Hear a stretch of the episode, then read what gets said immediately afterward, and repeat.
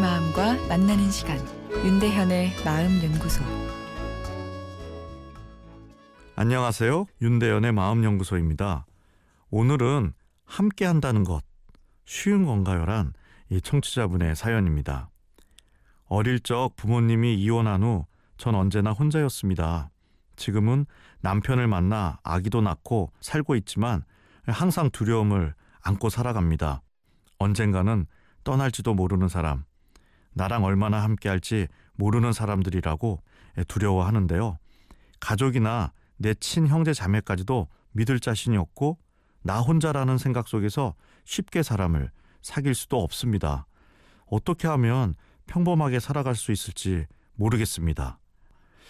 남을 믿지 못하는 것은 자신에 대한 믿음, 자기 신뢰가 떨어지기 때문이죠. 자기 신뢰가 쉽지 않은 사람은 타인과 관계 맺기가 어려워집니다. 타인과 관계를 맺는다는 것은 타인에게 내 마음을 주기 때문에 가능한 일이죠. 어, 그런 측면에서 결혼을 하시고 자녀도 가지셨다는 것은 자기 불신을 극복하기 위해 노력하고 계신다는 증거이기도 하고 자기 삶을 사랑하는 모습이라고요. 예, 소중하게 느껴지는데요. 서로 다른 두 남녀가 함께 산다는 것은 이 멋져 보이지만 이 가장 어려운 관계이기 때문이죠.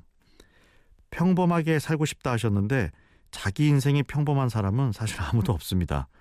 타인을 잘 믿지 못하는 것이 고민이라 하셨는데 그것이 평범한 것이 아니라면 남을 잘 믿는 것이 평범하다는 것인데 막상 또 남을 잘 믿는 분들은 마음을 쉽게 주다 보니 오히려 섭섭함을 느끼는 경우가 많고 심지어 뒤통수 맞는 일까지 생긴다면서 사람을 골라서 믿는 평범한 삶을 살고 싶다고 하니 말이죠. 정도의 차이는 있지만 누구에게나 과거의 트라우마가 있고 그 트라우마가 현재에도 영향을 주고 있는 것이 사실입니다. 하지만 계속 그 연결을 끌고 갈 필요는 없습니다.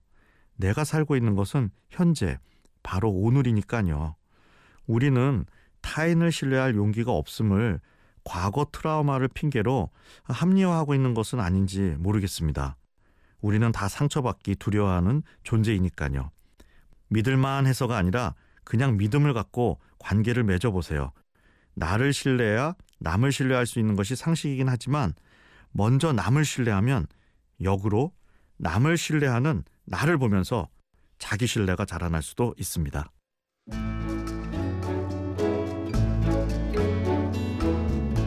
윤대현의 마음 연구소 지금까지 정신건강의학과 전문의 윤대현 교수였습니다.